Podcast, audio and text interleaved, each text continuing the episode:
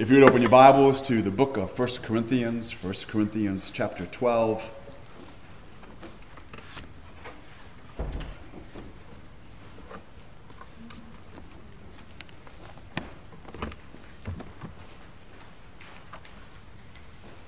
Let's pray. Father, we ask this morning that you would help us to understand some of the deeper things that Paul is getting into and explaining to his people. We pray, O Lord, that you would help us to receive your word with great joy, that you would grant us again understanding and the ability to comprehend how truly marvelous and wonderful and fantastic our relationship is with you. What a wonderful gift you've given to us. We do thank you and ask these things in Christ's name. Amen. 1 Corinthians 12, beginning in verse 7. To each is given the manifestation of the Spirit for the common good. To one is given through the Spirit the utterance of wisdom, to another the utterance of knowledge according to the same Spirit, to another faith by the same Spirit, to another gifts of healing by the one Spirit, to another the working of miracles, to another prophecy, to another the ability to distinguish between spirits, to another various kinds of tongues, to another the interpretation of tongues. All these are empowered by one and the same Spirit who apportions to each one individually as he wills. We are now at the part where he talks about various kinds of tongues and the interpretation of tongues. I'll let you know that we won't go into a whole lot of detail on that because the detail on that's coming up much later. Not much later. Well, it depends on how fast we go. But we're going to get to it in chapter 14. And so uh, we're going to deal with it at that point. But basically, me just kind of give you the, basis, the basics of this, and that is this. When the scripture speaks of tongues, it refers to the ability to speak an unlearned living language.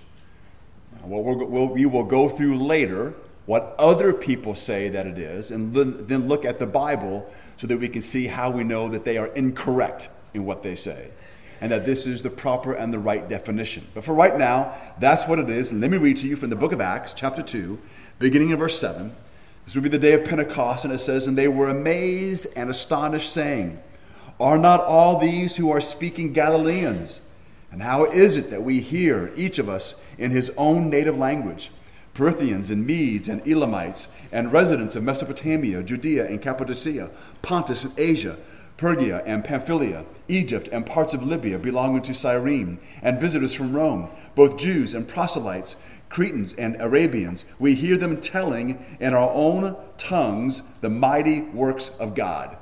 So here we see this manifestation of the gift of tongues where these men, considered by many to be Galileans, were, meaning that they were uneducated, were, had the ability to preach the message of the gospel of Jesus Christ in all of these various languages that they had never studied, they had never learned, and these individuals understood these individuals speaking fluently in their language and understand what was being said. The interpretation of tongues was simply the ability to translate an unlearned, known language expressed in the assembly of believers. And again, as to why all that would take place, we will get to that. Uh, but let me read to you just briefly from 1 Corinthians 14, where we have an example of this in verse 26, which says, What then, brothers? When you come together, each one has a hymn, a lesson, a revelation, a tongue, or an interpretation. Let all things be done for building up. If any speak in a tongue, let there be only two or, th- or at the most three, and each in turn, and let someone interpret. But if there is no one to interpret, let each, let each of them keep silent in the church and speak to himself and to God. So, those are illustrations of those gifts uh, that were manifested by the early church. And as I said before, we will get into a great deal of detail about that because a, there's a lot of confusion about that uh, today, and a lot of misuse of a bad understanding of Scripture. And as a result, there are those who believe that uh, either they don't have the Spirit of God, or there are those who believe that maybe God has rejected them. Uh, there are those that believe that they will never be able to achieve some kind of higher spiritual status, whatever that may happen to be. Uh, and there are those who, maybe in arrogance, maybe not, think that they are better than others because they have certain abilities. Uh, and so we just need to make sure we have a good grasp of all of those things so that we are no longer misinformed and we understand how it is that God is dealing with each of us. But looking once again at 1 Corinthians chapter 12, Where our focus will be today is on verses 11 through 13. And it reads this way And all of these are powered or empowered by one and the same Spirit, who apportions to each one individually as he wills. For just as the body is one and has many members, and all the members of the body, though many, are one body, so it is with Christ. For in one Spirit we were all baptized into one body Jews or Greeks, slaves or free, and all were made to drink of one Spirit. So we're going to kind of back up and let me kind of lay out the context of the various chapters, and then we're going to get back into specifically uh, verse 13, is where we're going to be spending most of our time. So, chapter 12 clearly makes the point that there are many or there are various spiritual gifts. All of them have their source and purpose in the one Spirit, which is the Holy Spirit of God. You're going to hear me use this phrase a lot. This is not individual with me. Uh, of the several different commentaries that I've been looking at, one individual is using this, and he says this Paul launches upon his claim of variety in unity and unity in variety. He continues to pound that theme into the minds of the believers in Corinth. This was clearly a very diverse church in many ways economic status, uh, when it came to the various races that were meeting there. Um, their knowledge of Scripture went from those who were completely ignorant to those who were very well versed in the Old Testament. It was just a very diverse church, and they had enough problems to prove that. Uh, they were divided in many areas. And so Paul really is pushing then that there is variety in unity and unity in variety. And the idea that the ideal Christian worship, which is truly spiritual, uh, was always the result of doing things decently and in order. Again, he states in verse 4 that there are various gifts. He goes on to enumerate nine gifts here, gifts of the Spirit, as manifestations of the Spirit, again for the common good. Uh, that's always the purpose of gifts, is for us to be able to um, contribute to the spiritual, physical, emotional well being of other believers in the assembly. That is what gifts are for. We can never stress that enough. There's, uh, there are even those today who, who say that uh, they may practice certain gifts for their own self edification. That's not a biblical place to be. And that's not what we are to do.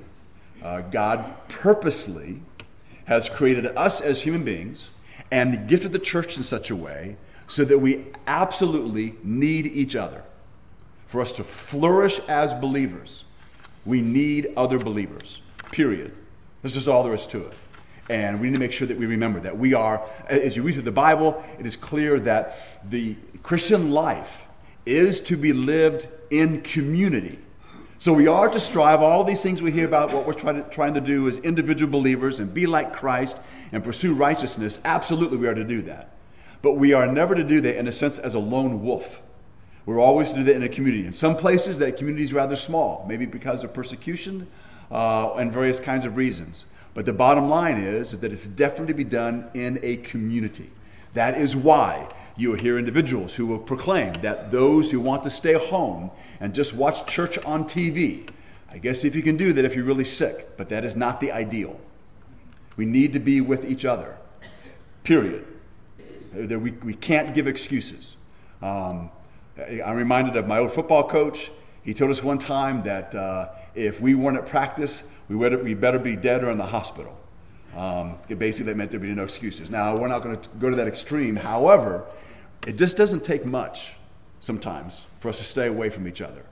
It's a sign that something is wrong with us spiritually. Doesn't mean that you've fallen away from the Lord, but you're on the wrong path. One of the very sad statistics is coming out of this whole whatever you think about the lockdown thing that's going on and the new lockdown thing that's going on, one of the sad things that's coming come out of that is it is estimated by many different types of academics across the board. And, I, am not sure the exact number, and I, you, they're speculating, so they can't really come up with an exact percentage, but uh, approximately somewhere between 30 35% of those who've stopped coming to church because of the lockdowns, coronavirus, etc., will never come back. Something's wrong with that. We can get at all different reasons why, but the bottom line is, is that God has incorporated the church to be together. We actually need each other. uh, as, as believers. And so we need to keep that in mind. So again, uh, Paul concludes back in chapter 12 of Corinthians, he concludes uh, by affirming in verse 11 that all these are inspired again by the one and the same Spirit. Basically, what? Variety in unity, and unity in variety. A message that, again, this division riddled Corinthian church needed to hear, and it needed to be sounded very strongly. Then, when you work your way in verses 12 through 27, Paul works back from the various manifestations of the Spirit, again, to the original act by which the Corinthians were incorporated into the body of Christ. Why? His purpose was to show variety in unity and unity in variety. In the human body, which is basically or essentially one, there are many members and they are differentiated by their functions. We all know that analogy that you know the body the whole body isn't an ear, the whole body isn't an eye. Right? We have hands and fingers and toes, and all these things work really incredibly well together. Uh, if you've ever read, even on the surface, any kind of uh, um, zoological types of material that talk about the differences between animals, in particular apes and human beings, they make a big deal about our thumb and how important the thumb is and what, that, and what makes us unique when it comes to our thumb. Uh, you may not know this, but uh, one of the ways that in, in ancient times, that would be like during King David and those types of things, uh, if, you, if one army came in and conquered another army, sometimes what they would do for entertainment is they would take the general or the king, whoever they would capture, they would keep him alive. And then, as they would be sitting around a big bonfire drinking, which is what they normally would do, uh, they would take these men and they would cut off their big toe and then make them walk around. Just, you know, the big toe. For some of us, it's like this, some of us like this, but it's just one digit. Take that off and see what happens to your balance and ability to do anything. And they would just laugh at these individuals, and when they got tired, they go ahead and kill them.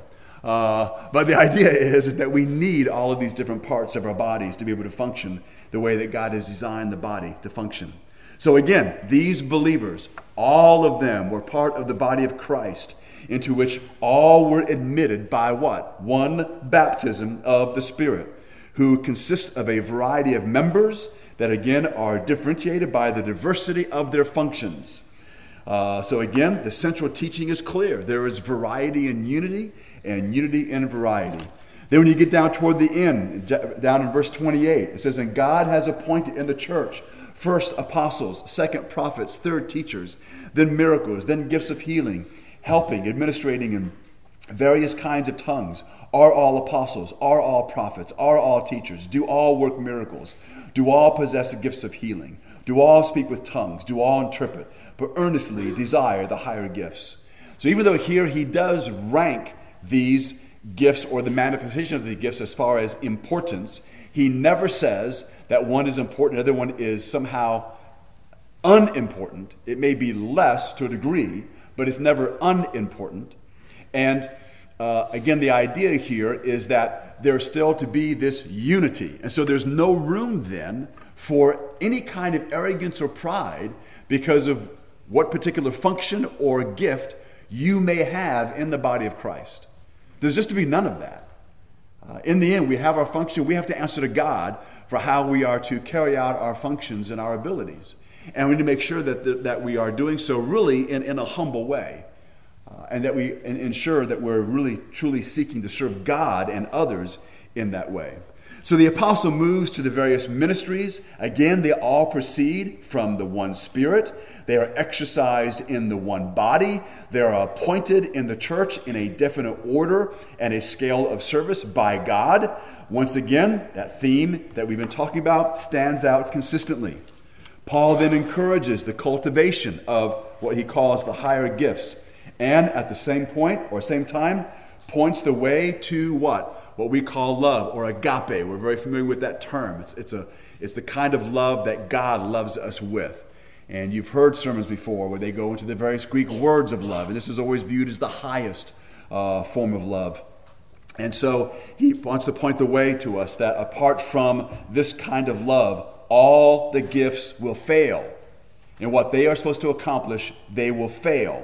That means that person will fail in the exercise of their gift if they do not exercise and possess this kind of love for God and for each other.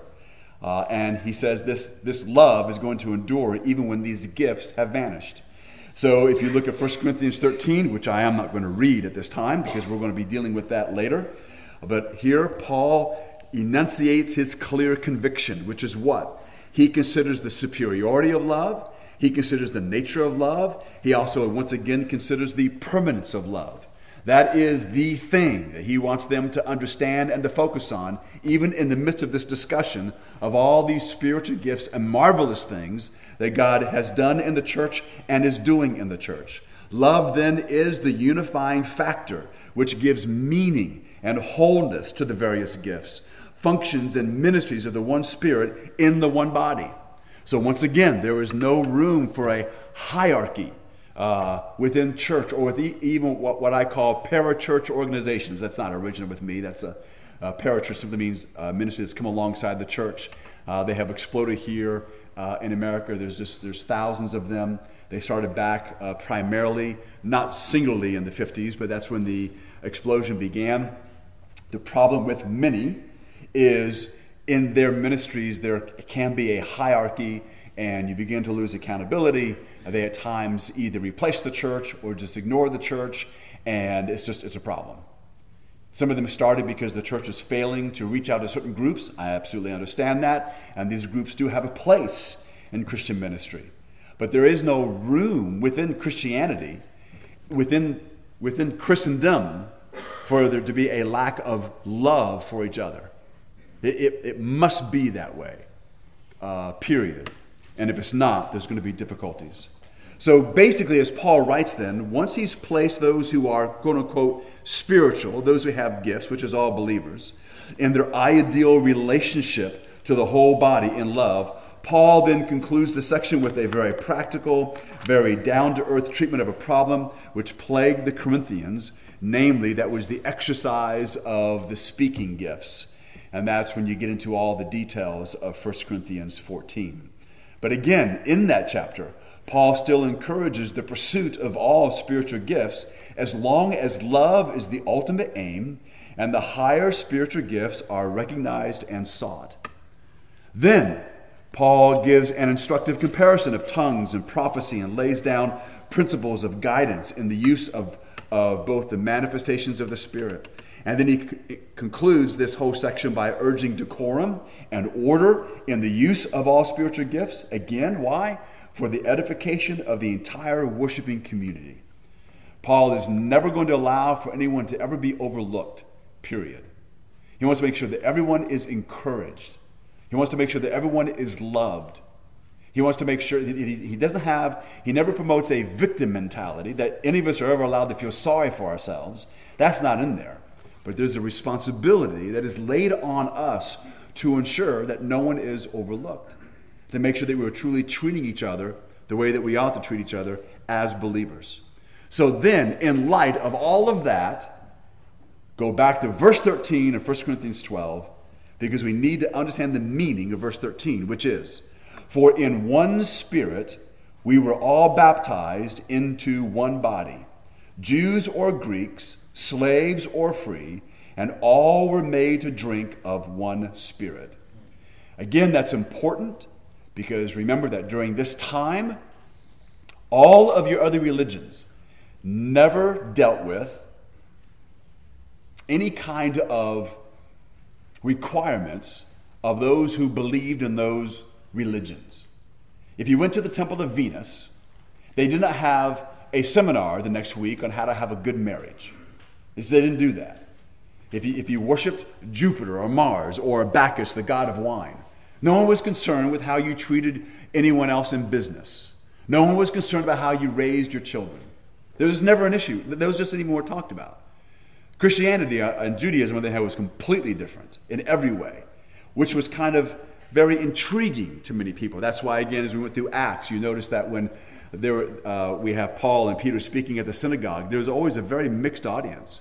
You had these Gentiles who were coming because they had just never seen a religion that, that had lectures dealing with every practical, everyday matters of life where God spoke on all these issues. And they wanted to hear the way of righteousness, really. They wanted to understand truth. So when it comes to this, then, uh, we need to recognize that the recognition of Jews and Greeks, slaves and free, those, the way that we would label people remained intact in all the religions. Within the church, all of those were of no importance. Everybody was viewed the same as believers, regardless of your income, your state, or your status. Whether you were slave, or whether you were slave that owned slaves, or you just owned slaves, whatever, it didn't matter. If, if you were in Christ, you were one in Christ. And those distinctions then were, in a sense, melted away. It becomes kind of complicated. Our world doesn't quite grasp and understand that. We'll spend a little bit of time dealing with that, not a whole lot, because people get, uh, get into some of these things at times and really freak out when it comes to what the Bible says, but there's no need to. Uh, the Bible is an incredible book and really gives us the most amazing wisdom that we need to be able to get along and work these things out.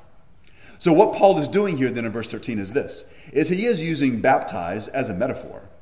It, it's a spiritual act that he's talking about. It is we, what we can picture in our mind because this is drawn from really the ritual of water baptism. And John the Baptist did the same thing. When, when Luke talks about spirit baptism, Jesus talks about baptism of the cross. They were all using that as a metaphor. The, the Greek word, and there's a couple of them, but the, one of the main ones is baptizo. You can clearly see where we get the word baptized from. It really only has two meanings, one of two meanings. The one is literal, and the other one is always used to speak of spiritual transformation. It is always talking about that which puts the believer in Christ and, in, uh, and which is the effect of receiving the gift of the Holy Spirit.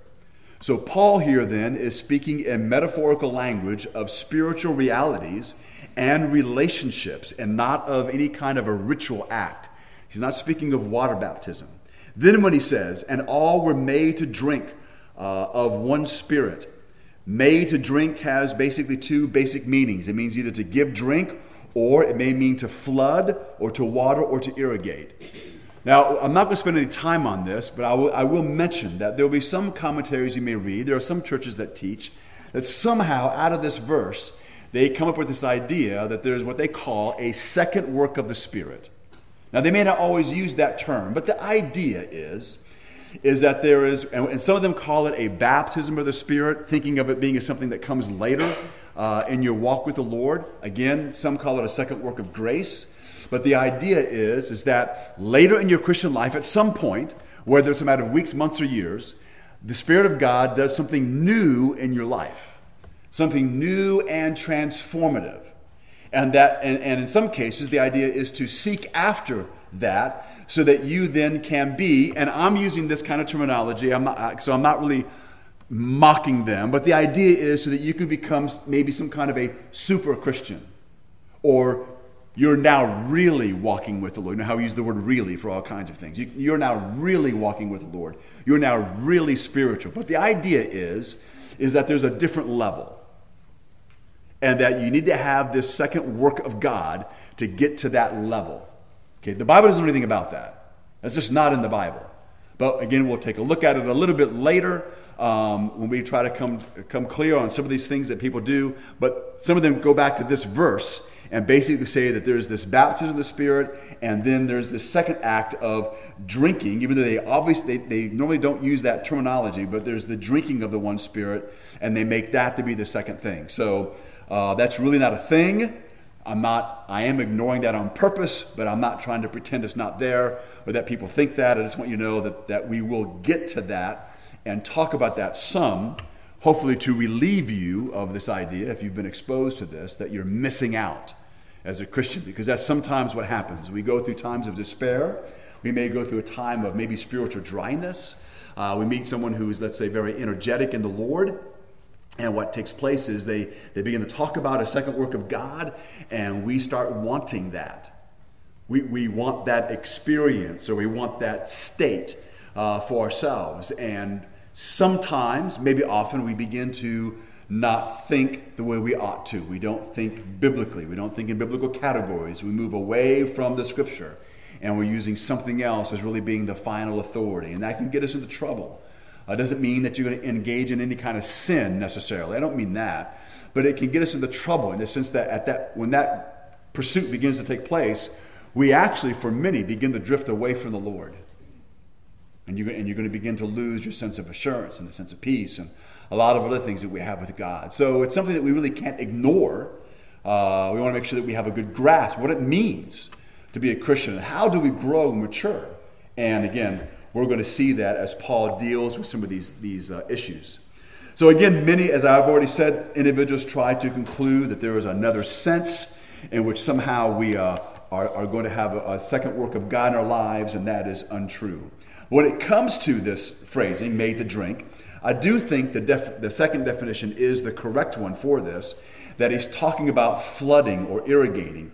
And it's kind of a, a metaphor of, of a flood being poured out on a land that's parched or been in famine, and the idea of soaking that up. Um, it's, it's, the metaphor of water flooding upon a parched ground. Uh, the uh, phrase that's used in the Old Testament is the golden age to come. Turn to, to the book of Isaiah for just a moment. We'll just take a quick look at that, and then we'll go back to, um, to our passage here in 1 Corinthians. Isaiah chapter 32. The focus will be verse 15, but I'm going to read verse, begin with verse 14 and read through 17.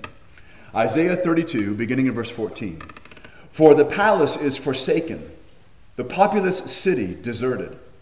The hill and the watchtower will become dens forever, a joy of wild donkeys, a pasture of flocks, until the Spirit is poured upon us from on high, and the wilderness becomes a fruitful field, and the fruitful field is deemed a forest.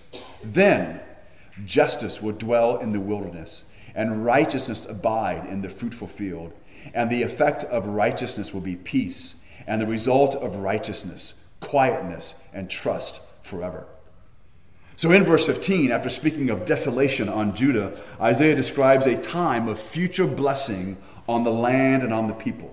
That time, I believe, is what we would call the millennial kingdom and it will come about after the Holy Spirit is poured out on Israel from on high, and then all those things he mentions are going to take place. So as we think about what Paul has said here in 1 Corinthians chapter 12, verse 13, let me just kind of throw four things out, and then we'll dig a little further into what's going on here.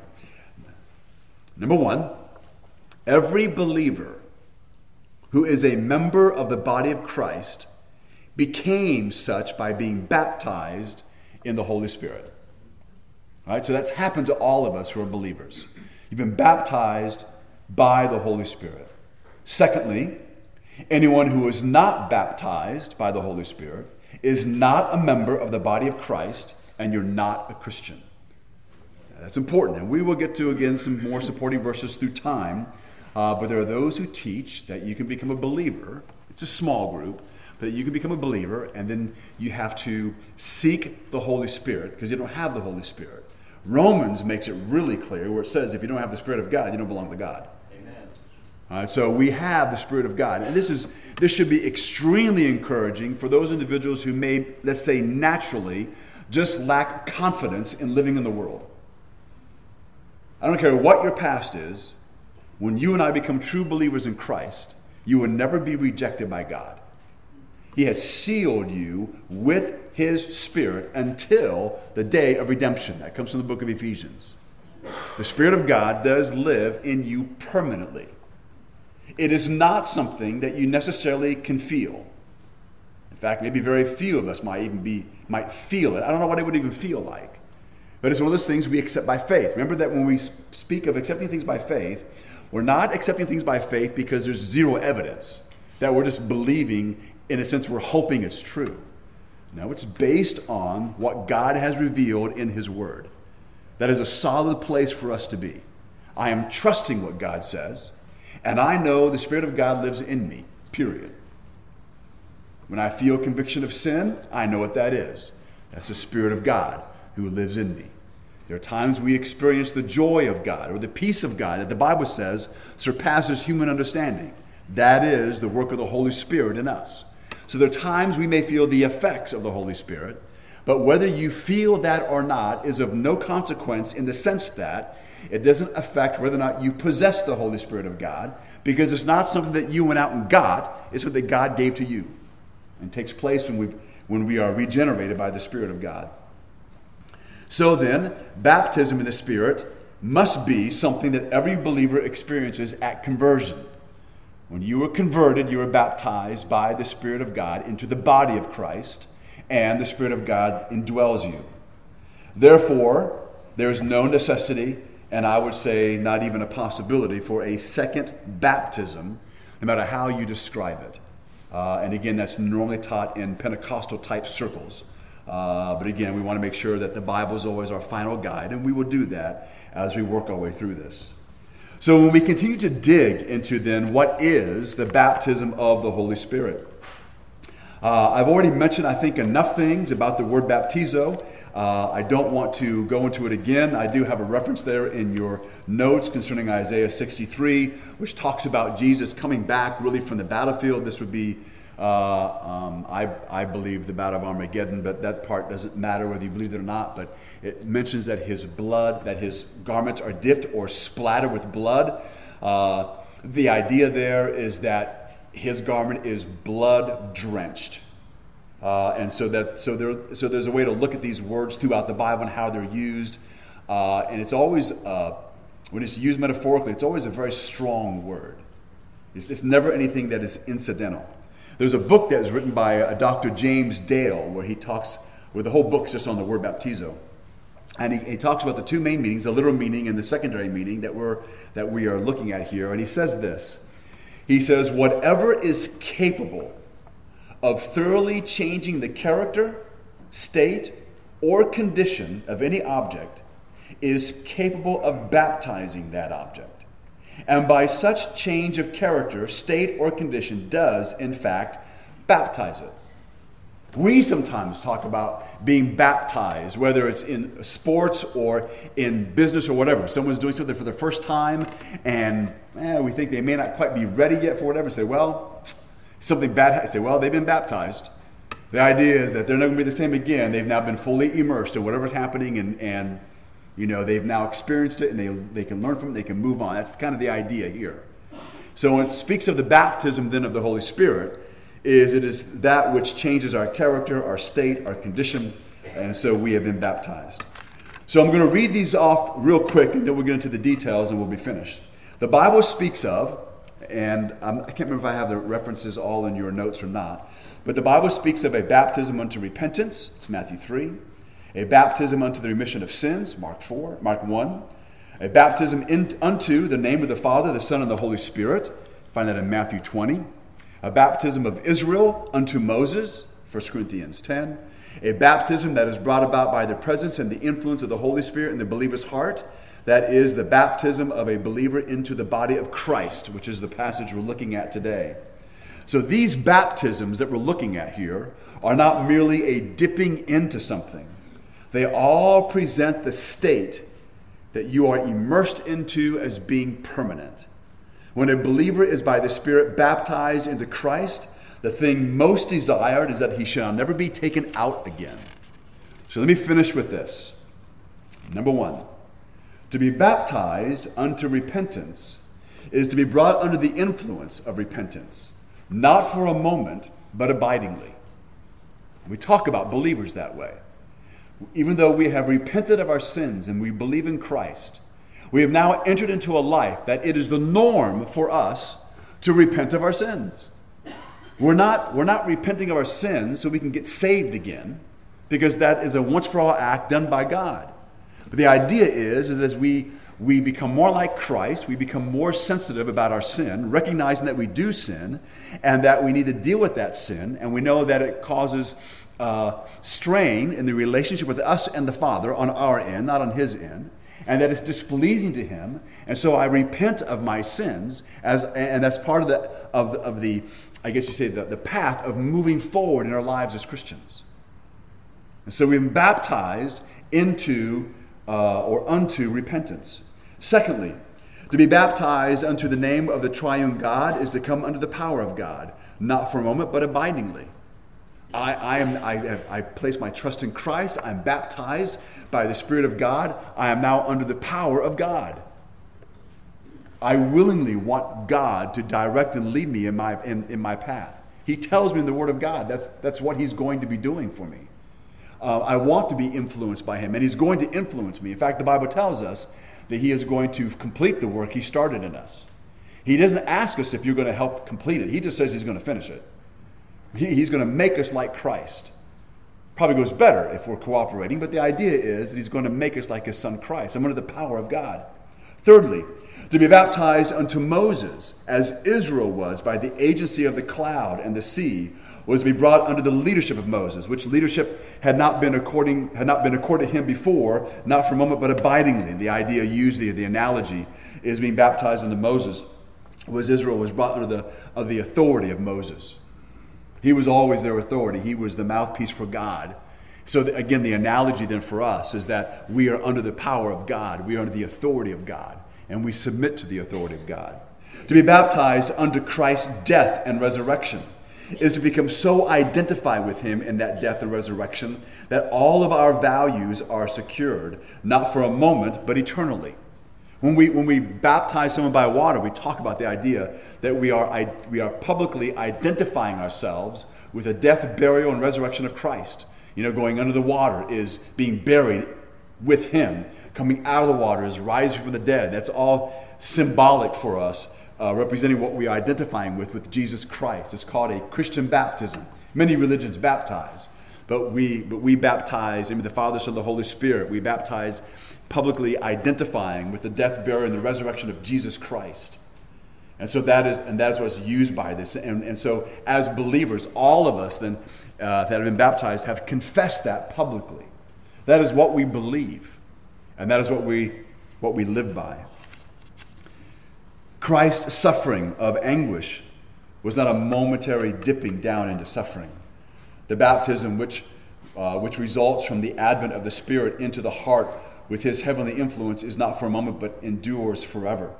So Christ then suffered, we could say, in a sense, in eternity for us, because he's the eternal God. He didn't just, he wasn't playing a part in a movie, but he truly experienced anguish, suffering, torture, and death on our behalf. I am baptized by the Spirit into Christ. The influence of Christ in heaven, then, is that which endures on me, it endures on you forever. And so, and we should think about, as we live our lives as Christians, we should think about that. Think about the influence of Christ in my life. As I seek to become more patient with my family, as I seek to become more patient with other people, as I seek to express love, all those things we do very imperfectly. But we should be continually driven forward as we remember what Christ has done for us, what Christ has suffered for us, and that we are under the influence of Christ. He's not going to leave us alone, and we can thank God for that. To be placed in Christ by the baptizing agency of the Holy Spirit results in a new reality of relationship. When you and I are baptized by the Spirit of God, we are now placed in a brand new relationship with God Himself. We had no relationship with God before except that we were His enemies. Now, being baptized by the Spirit, I am now brought in as His child. I am part of his family. He is my heavenly father. Christ is my brother. There's this brand new change in relationship. Again, we may feel nothing, it's a matter of fact. I believe by faith what the Word of God says, that I now have this relationship with Him. So it results in a new reality of relationship in which one is now blessed, comes under the power and the headship of Christ. This position supplants the relationship that we call in the Bible of the first Adam and is itself a new organic union with the last Adam, the resurrected Christ. As we leave here this morning, I want your hearts to be encouraged as we think about this being baptized by the Spirit of God. God did this for us. And we placed our faith and trust in Jesus Christ, God has baptized us into his body. We are now brought into this relationship. He is my head. He will always be there for me. He will never reject me. He will never turn his back on me. He will deliver me until the day of redemption, where I will spend eternity with him. He will do this despite the way I live, because he already knows I'm going to fail him more than once. You have already failed God this past week. You will fail God again next week. Hopefully, we will fail God less often as we grow as Christians. But if you think about it, it's no different than you and I have children. When we have kids, I will not ask you to raise your hands, but how many of you thought for a moment that when you had children, your children would never disobey? No one thinks that. Your children will never frustrate you. Your children will be perfect in every way. So if you already know in advance that your, ch- yeah, that your children, if you have children that are going to cause you heartache and grief and sleepless nights and all the rest, then why do you still have them? That makes no sense. Well, our love is stronger than that. We, we desire. We desire what? To be with those and spend time with those who what? Are made in our image. And we love them regardless. We are made in the image of God. It is the heart of God. He desires to be with those who are made in His image, as imperfect as we are. He oversees that, He, he overlooks that. He has brought us to Himself through Christ. It's an amazing picture. Even for those who are, we would say, unfortunate, who have children who may be born who are what? Deformed or lacking in any way do we then just say, oh, throw that one away? Now, I know there are some countries have already moved in that direction. And what do we think of that? We think there's a lack of understanding, a lack of love. Because most of us, maybe all of us here, regardless of how our children would turn out of the womb, we've already decided that we will love them no matter what. And we are willing to put up with whatever the deal is until the day they die or the day we die because we love them. God loves us with a love that is greater than that, which, which I'm so grateful for. Because I would consider myself, though this is politically incorrect, I would consider myself one of God's retarded children. All right? There are times the elevator does not go all the way to the top floor. It's embarrassing, but that is the truth. And I know for a fact, not because I'm lovable, but only because of what the Bible says that He loves me regardless. And I am so, so thankful. And so I want us to be encouraged as we leave here this morning. If you are a believer in Christ, you have been baptized by His Spirit into the body.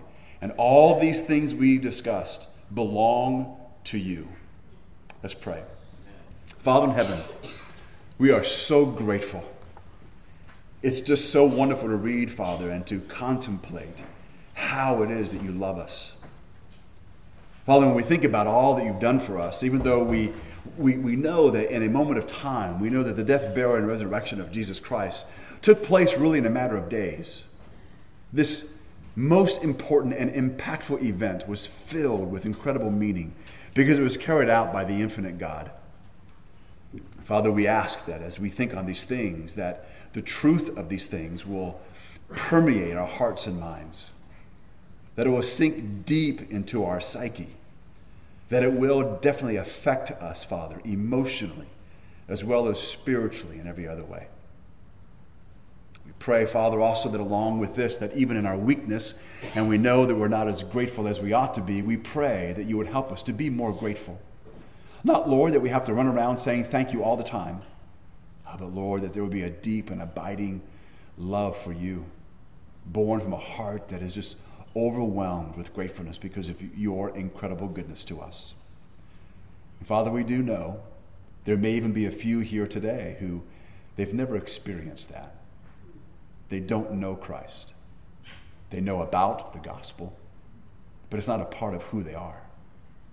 We pray, Father, that in your firmness and in your gentleness, you would convict them of their need of Christ and that you desire and long to be with those and to have a relationship with those who are made in your image. And that their sin must be dealt with, it must be corrected. And that you are not waiting for us to correct it because it cannot be done that way. But you are willing to correct all of it for us because of what you've done for us through Christ. I pray, Lord, you would help them to grasp the sense of that and they would trust you. So, Father, once again, we thank you. And we do ask these things in Christ's name. Amen.